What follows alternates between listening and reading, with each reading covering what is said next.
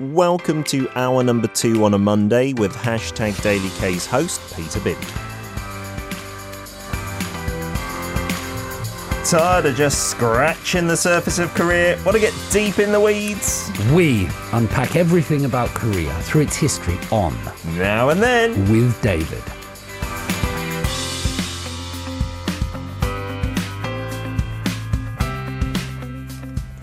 That's right, David's in the studio to talk about history, usually through something that is a hot topic at the moment. We'll see what we're talking about today in a few minutes' time, but it's only polite to ask, how are you doing, David? Ah, all the better for having seen you this morning, Mr. Bint. Yes, I, I'm very you. well, thank you. Happy, healthy. Life is good. Uh, and, and another start to the week. The weather's getting a bit cooler, and yeah, The skies look beautiful outside. super blue. Yeah. Super blue, man. Like in, I don't want to big up the UK too much. I hope I'm not being biased, but I do love the sky in the UK, right? The clouds and when they're really puffy and things like this. And my wife, whenever we go back to the UK, she's like, "It's beautiful here." Uh, but I feel like since COVID started, not as much fine dust as usual. I hope that long continues because the skies often now are quite lovely.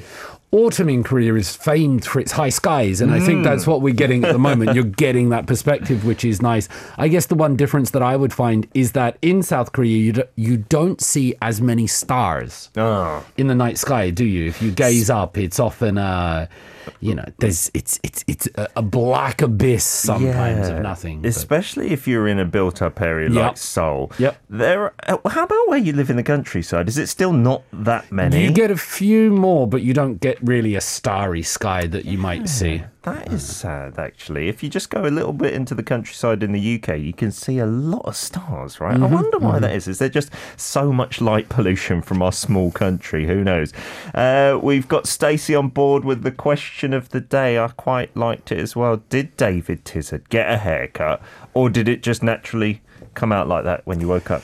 You know, as as I get older, there's this problem that I, I have too much hair in my eyebrows and ears and not enough hair on my head. It's it's the curse of being an old man, I think. And you know, for the most part, Yeah. you'll find you, you might get the benefits. A lot of Korean people have excellent hairlines. Yes. do you know what I mean? Amazing. Uh-huh. E- excellent hairlines all down here. They don't really suffer from much baldness. Very thick hair. in Korea, sometimes they call the thick hair here dwejitol. Oh, Like really? pig hair. Pig hair. I It's did very not know thick. that. Western hair is a lot thinner, Yeah. and, and we get a lot more male pattern baldness.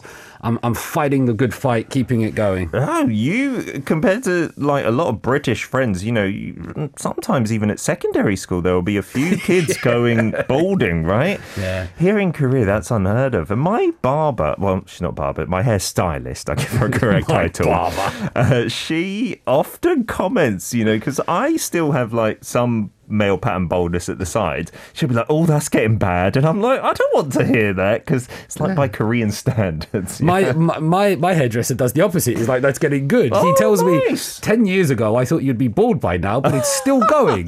so I, I think he's learning about Western styles because we do get it from an early age, but somehow he's kept some on top. I don't know how he does it, but Yeah. you want that, John Madison. You want those compliments or those nice comments. Sometimes. I do. I feel my stylist doesn't realise she's hurting my feelings whenever she says. Because you know what, Pete? Sometimes Hmm. it's not about how you actually look; it's how you feel. absolutely. Because you can look great and feel terrible, and, and, and that comes off, you know. So Mm-hmm. it, it, it's- it's definitely about how you feel. It's all about the confidence. Today's topic.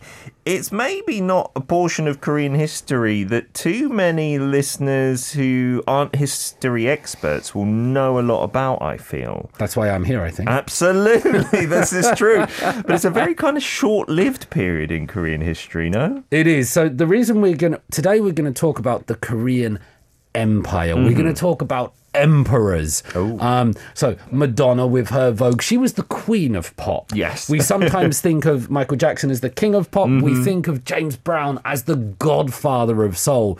We don't really use emperor of dung, dung, oh, blah blah No, blah, do we really? not at all. Today we're going to be talking about emperors, and I thought this would be the Korean emperor at that, and I thought this would be an interesting topic because. Hmm.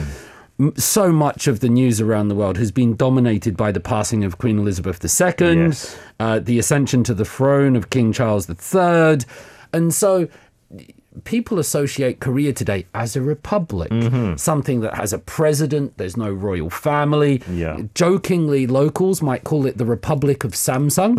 and I heard the Samsung chief, Lee Jae-yong, he's off to London to go to the funeral. Oh, really? Yeah, Wow. yeah. Um, but not too long ago, Korea had an empire and Hmm. it had an emperor.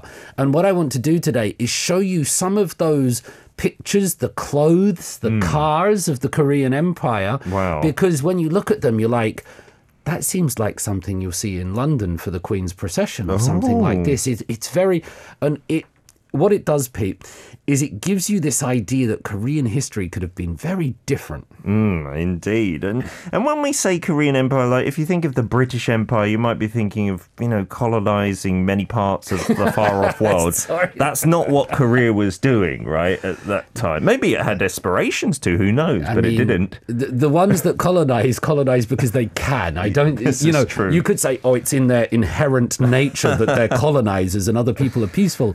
But I think material Hmm. Conditions determine uh, whether one colonizes or becomes a colonizer Hmm. um, or colonized. Let me just give you these examples in popular culture because Okay. I know a lot of our listeners are into the dramas and the K-pop. Hmm. So check out this first picture. This is the drama The King Eternal Monarch. Oh, and what this here? does, this plays out an alternate reality in which the Korean monarchy continues into the modern world. Oh, so wow. amongst the neon lights of downtown Seoul and the statue in the background there Ah. uh, of uh, Admiral Lee Sun Shin, you get kings and queens riding around on horses, just like we do in the United Kingdom and other parts of the world. When I saw this photo at first, I thought, oh, because I haven't seen this drama. Is it like a time slip drama where they've traveled through time? No, it's just the uh, the empire, sorry, the monarchy in particular, has survived to the modern day. And Yeah. you're right. This is a scene you could see on the streets of the UK. You probably will see today for the funeral, like horses and all that military regalia and Yeah. whatnot. Wow. Absolutely. So this is the King Eternal Monarch.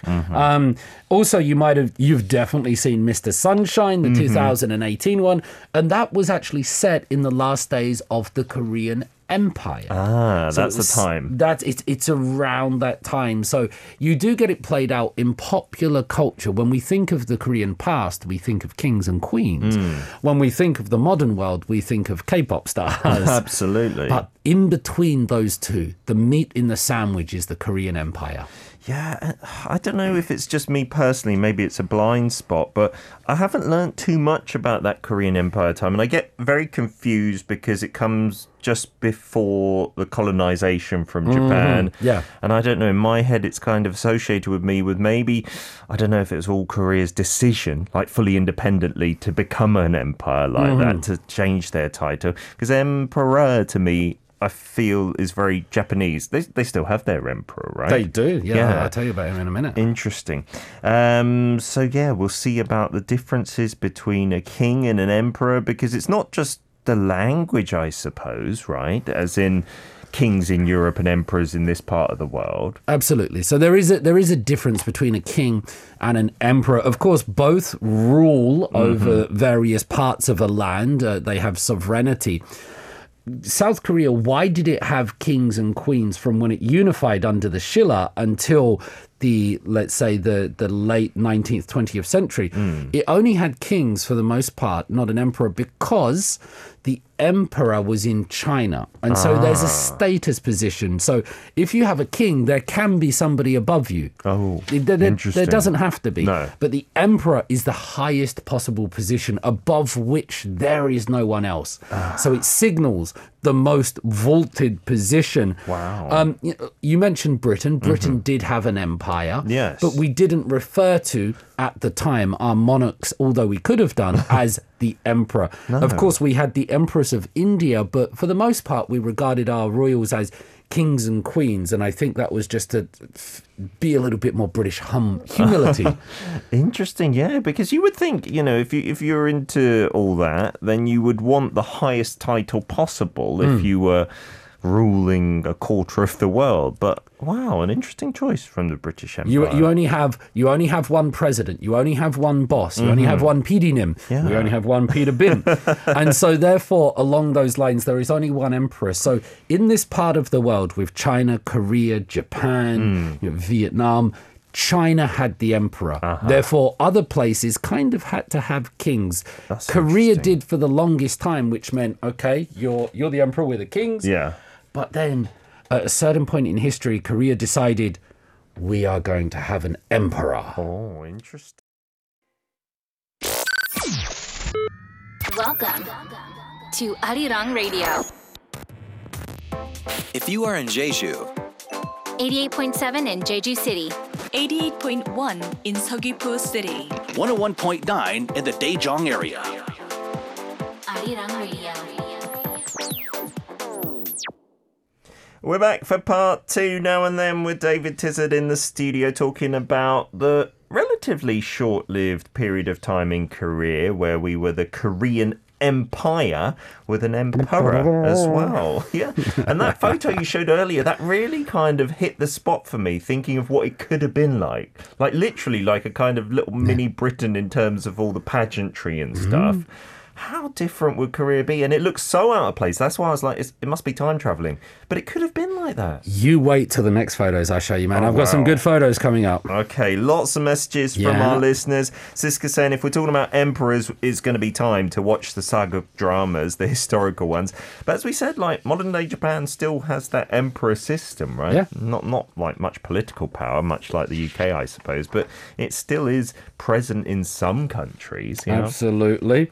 Lots, so many great messages here. Uh, Silver Granny and a grumpy gnome. Hello, Silver Granny saying this is a time dimension story with alternate careers. Yes, and Sherry Russell says she loves that drama. Mm, maybe the monarch, the one that we were speaking about Yeah, earlier. yeah, absolutely. Hartley also saying, what about Yunaner in Kung Palace? She was part of a modern day royalty in that drama. Mm-hmm. Yeah, if you're talking about royalty, there are many Korean historical dramas, some completely fantasy, like that King, the Eternal Monarch one, and some really embedded in history as well, right? But, few, uh, but that's why rather than the kings and queens, the emperor we'll get to today. Um, Rising Radiant saying, where does King Peter rule over and who's above him? Like, I, I can't speak from too much personal experience, hmm. Rising Radiance, but where does he rule over and who's above him? I'm going to go out on a limb and Yeah. go, his wife. she is the empress. I've learned now that that's above king. That is uh, definitely the power dynamic in my household. Spot on. Uh, okay, so I've been recently, just coincidentally, learning a little bit about this Korean Empire time and, and the influence from Japan. And it, it seems like, you know, Japan kind of learnt from the West. I hmm. think at a similar time, maybe China were kind of learning from the West as well, or maybe a little bit later. Hmm. Is that where this influence comes from? Empire and emperors and things like that? No.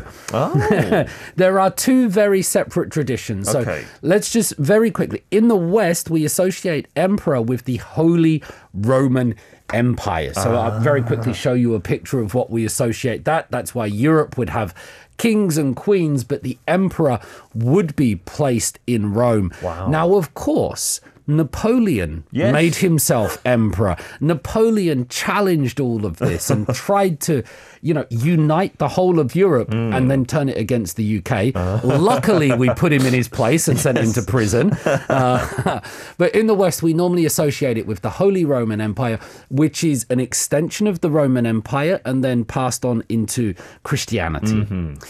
In the East, however, there are there have always been this idea of emperors. Now, the Chinese emperor, this was a position that has been held since 220 BC oh wow. until 1912 when the Qing dynasty was finally overthrown. So you're looking at nearly 2,000 years of emperors and Wow. empresses in China, in Beijing, and the last emperor of China. I'll show you a picture of the gentleman here. His name was Puyi. oh, is that an actual picture? painting? 1912. This is the last emperor of China. So 2,000 years of tradition ends, and we normally we might think of China as you know, uh, with very different clothes and garbs and outfits, Yes. but that was the last uh, emperor of China. You've mentioned the Japanese emperor, so let's just very quickly go to the Japanese emperor, which is currently uh, Naruhito. You see a picture of him here.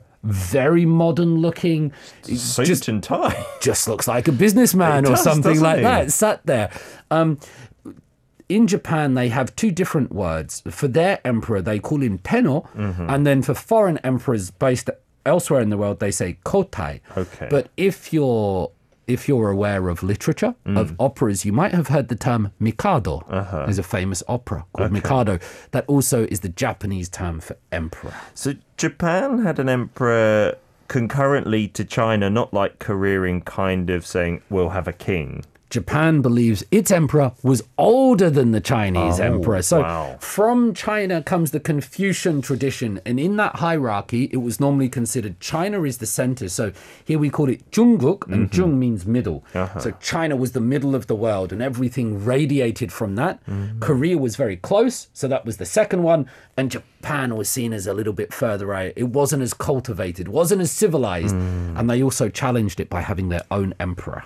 Yeah, I mean, you might think of modern day China now. It's again challenging for like number one top spot, top dog in the world, but it went through a couple of hundred years of not being so well developed. But before that, for the longest time, it was like the center of the world, like literally in terms of like China, so- economic yeah. power and whatnot, right? China describes the 20th century from 1900 to 2000. Hmm. In China, they describe it as their century of humiliation. Hmm. And they're going to get back because for 2,000 years, it's just what they say goes Yeah. in this part of the world. And they had a 100 years where Britain came in and bombed them because we wanted to sell opium and drugs there, which was very bad. But they seem to be trying to reclaim their top spot. And Chairman Xi Jinping certainly has that uh, motivation. Yeah, if things keep going the way they're going in terms of growth, it's not going to be long till they overtake the US, I think, economically at Yeah. least. Uh, and so this is the kind of backdrop to where the Korean Empire kicks in. the Korean Empire kicks in in 1897. It's such a there's so many different things to recount on this, but let me just Uh-huh. show you uh, Emperor Gojong of the Korean uh, Empire. Not There- a hanbok at all. not a hanbok at all. Look at this. That that's something like you could imagine uh, King Charles III or Prince Yes. William wearing. This is what Korea was doing at the time, and so we associate things with hanboks and the red, but Yeah. This is part of Korean history, and it's just about you know 120 odd years old. Wow. This was from 1897 when the empire began. That's Emperor Gojong of the Joseon dynasty, and this ran until about 1910. If I can show you how much land hmm. Emperor Gojong ruled over at the time, which uh-huh. might be the next photo, Okay. if we have one. Look at that. That's the Korean Empire from 1897 to 1910. It's actually a bit bigger than the Korean Peninsula today, stretching up into parts of Manchuria there. The light green parts are contested, Yeah. uh, but that was the Korean Empire. That's what they ruled over. Wow, that's not an insignificant amount of land, especially when you compare it to just South Korea now. No, absolutely. Yeah. So it, it was a really good thing. They called this in Korean, they called it uh, Daehanjaeguk. So mm-hmm. today the country is called Daehanminguk, Yeah. which means the people's country. Min is people. So mm-hmm. it's the great country of the Korean people. At that time, it was the great country of the empire, of the ah. emperor. So they call sort of the United Kingdom a Taeguk Yeah. and Korea was level with that at the time. Wow. Now it's a republic and it's the people that rule, but there it was. Yeah, Tehan Cheguk. That term was used, again, not for that long, maybe 13 years. Tehan Minguk, that's an interesting point because people were talking about this to me, saying, you know, you Brits are so arrogant with great in your nation's name, right? Great Britain. Mm. But talking about like the size and things like that. And then some Korean brought up the point, well, 대한민국, the Dae is the same kind of great there, yeah. you know? So it's not like just an arrogance thing, I don't know. Well, how about this one? So in Korean, what do Korean people call America? 미국, And what does the me represent? I don't know. Actually. Beauty. Oh. Oh. It's the beautiful country. Really? Like Yobeki Mi, that me in, that Yeah. beautiful Mi. Uh, America is the beautiful country. How does that get to be the beautiful country? Why is that? Is based on looks or the ideas of freedom? I wonder. so, why do we all of a sudden get to this stage of let's be an empire, let's have an emperor? So it's a really complicated story, but let me just try to explain it like this. For 2,000 years, China's the top dog. Mm-hmm. And then Japan goes through what is called the Meiji Restoration, where it decides to modernize. It mm. decides to wear suits and have banks and post offices, drive cars, to go from the land to the cities. Mm-hmm. It does this through the work of Fukuzawa Yukichi and other modern thinkers. Yeah. Because it's modernized, the other countries, China and Korea, they're still agricultural. They're still farmers. They don't have armies or navies. Mm-hmm. So Japan comes across, and the first Sino Japanese War, the war between China and Japan, is 1894. Most of the war takes place on the Korean Peninsula, which uh-huh. shows you the dynamic. It's a war between Japan and China, but it takes place in Korea. We were just like bystanders? Well, that's where. Yeah, yeah. Let's put Hmm. It that way. on our land. There's no kind of army here. Wow. Uh-huh. It's China is the protector, and Japan, with its modern army, just annihilates China. Mm-hmm. And all of a sudden, that regional order that's kept stability for two thousand years, boom! Wow. The top dog's gone, and Japan says uh, after beating China that in the Treaty of Shimonoseki. Korea shall be an independent nation. Japan, in its victory over China, Hmm. grants Korea its independence from China. Implying that it was under Chinese kind of authority. It's not implying that was the Yeah, fact. That wow. Uh-huh. was the that was the history on the ground. And so by beating China, it then granted Korea, you can do what you want. You Uh-huh. can be what you want. Now, it might have given Korea that freedom so it could eventually colonize it. That might have been a uh, malevolent plan all along. But that's how Korea was able to become an empire because Japan had beaten Korea's erstwhile sponsor, China. It's, it's a bit confusing, but that's how it happened. It was Korea got its ability to become an empire Hmm. because of two other countries fighting. Yeah, and I only learnt that fact recently that they fought on Korean land. That to me was a bit mind blowing because I don't know how much this kind of Chinese protecting Korea is. Mm, Put out there to the West and other other countries, and even to Korean kids. I don't know if they learn it that way. Last week, I asked one of my students, a very clever girl, Yeah. um, how did Korea achieve its independence? And she didn't know. Yeah. She, she had no idea. Absolutely, So, yeah. but that's not a slight against her. We all learn history in our different ways. Of and course. Especially for new uh, modernizing nations, there needs to be some sort of monumental, grand, we're awesome history. Absolutely. Are you ready? Every day is K-pop. Anytime and everywhere. Arirang Radio.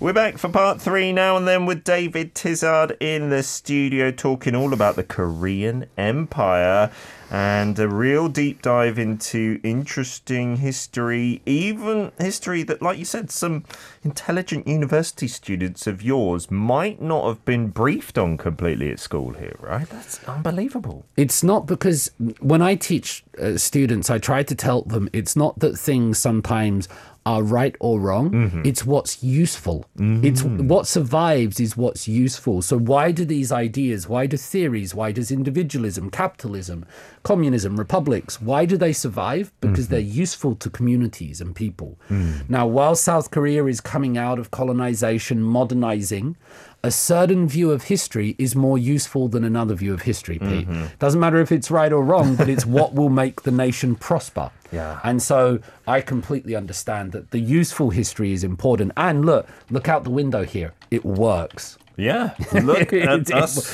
Korea is like, BTS, yes. K dramas, K movies. Who's going to argue with that? Uh, we've got a lot of messages coming in. Metal Z Boy saying the overkill military uniforms always crack me up. To me, it just screams of look how insecure I am. You always see dictators wearing that kind of stuff. Just my opinion. Yeah, and I guess here in Korea with just the regular president in his suit and tie and stuff like that, and then we look over to the UK, it's so very different with the royal family, at least. Mm-hmm. I, I guess you could have that kind of opinion. Having grown up with the royal family, it just doesn't look that out of place. But definitely in context. Like when you showed it in Korea with that photo and it was out of context, it was like, mm. that looks ridiculous. I Yeah. was thinking, Yeah, yeah, that's so interesting how our brains work. That's why we're doing this today, I thought, with, with this idea of royal families to show you that Korea does, and it did modernize its royal family mm. into an empire. Yeah. And you know, when you showed that photo of Emperor Kojong as well, Yeah. I would have totally thought from my historical, very shallow knowledge that that was a Japanese emperor from back in the day, you know, having seen some movies about their modernization and stuff. They were incredibly inspired by each other. I know there's a lot of animi- animosity in history hmm. between Korea and Japan because of the troubles of colonization. But when I mentioned Fukuzawa Yukichi, one of the leaders of the Meiji Restoration in Japan, civilizing, Yeah. in Korea you had figures like Yu Gil-jun, and these were in conversation with Japan, and they mm-hmm. also wanted to modernize their country. They wanted to get rid of slavery. They Yeah. wanted to get rid of aristocrats. And there's what's really important about the Korean Empire. It wasn't designed to turn people into subjects. Mm-hmm. It was actually a modernizing process, which was going to get rid of aristocracy and the yangbans that they were called have an empire emperor at the top but then turn everybody else into citizens mm-hmm. into citizens of a country because that didn't really exist before that national consciousness That's such an interesting part of history. This is what we do on Now and Then with David. We are so lucky to have him. And you've got so much stuff prepared. this next photo this is the plan for the ceremony of the emperor so this is 1897 and what you see here because they've planned queen elizabeth ii everything is planned mm-hmm. down to of course. this is the uh, ceremony for the ascension of the korean emperor. And you know if, if you were to zoom in and if you were to read traditional hanja Kor- uh, chinese characters you'd be able to see all the different positions how they're all lined up the Wow. symbolic meanings. So that's that that was 1897 i told you about this social reform and what they wanted to achieve part of this under the korean empire was to put railways and to start connecting the country it's to a very really modernize. really, really modernize. And so the next picture will be a map of the Korean peninsula trying to connect it because it was so mountainous and they decided let's connect everything. Wow. Let's have cars, let's have railways, let's have banks. And so, obviously, with this modernization, they would need outside help, you know, technology from other countries and Mm-hmm. stuff. So, this was really Korea kind of opening up to that, be it directly from the West or via Japan or wherever, but really From kind everywhere. of accepting yeah, there, there was Russia involved, there's China involved, there's Japan, there's the United Kingdom. Wow. Mm. Nothing happens in a vacuum. One of the other changes, which I think is very interesting, is the previous one of the previous symbols Mm-hmm. uh, of the royal seal was a tortoise. Oh. But when they became an empire, they changed the royal seal to a dragon. Oh, that's very more formidable. Was to, yes, it was to distinguish a little bit more. And so this uh, this was produced for Empress Consort Myeongseong Uh-huh. after de- declaration of the empire because there are certain colors, symbols that only an emperor can use or only a king can use, and other people can't use them, right? Mm-hmm. Yeah. Once Korea was an empire, it could use dragons and things like this. It, could u- choose to do it- whatever it wants. do what it wants. It can use the highest symbols of the land. That's such an interesting change, isn't it? And uh, really, what I found most interesting of all your talk is how it was had to be kind of subordinate due to Confucianism and whatnot to China, and the emperor being the overall leader. Pete, if we were speaking in Korean right now, Yeah. one of us would be subordinate to the other. No, it's, Yes. it, it's just Yeah, true. There would be a hierarchy, and one of us would use higher language, and one mm-hmm. of us would use the other language. That's the nature of relationships in this part of the world. Where does the emperor live?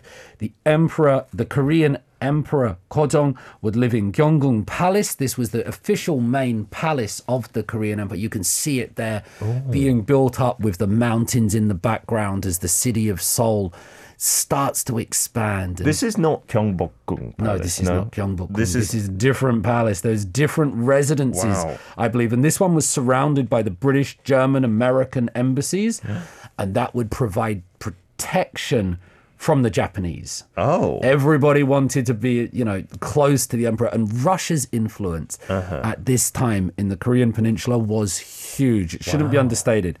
I want to show you two more pictures very quickly. The next picture is the clothing that would be worn.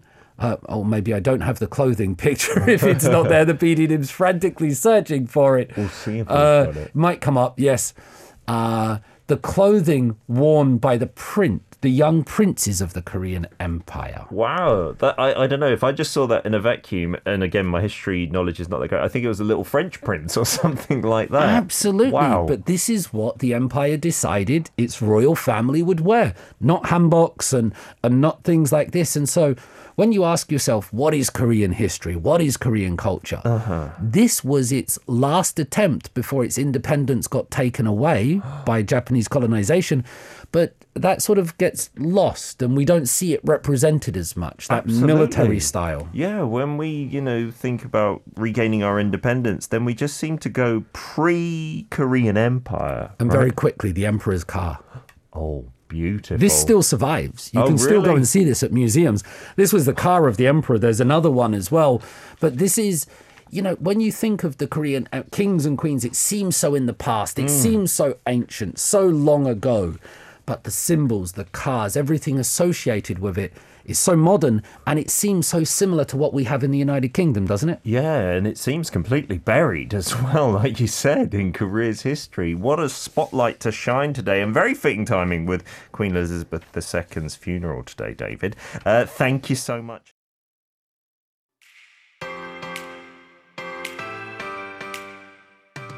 You can listen to Monday's segment Now and Then with David Tizzard every Monday from 10am KST on hashtag Daily K.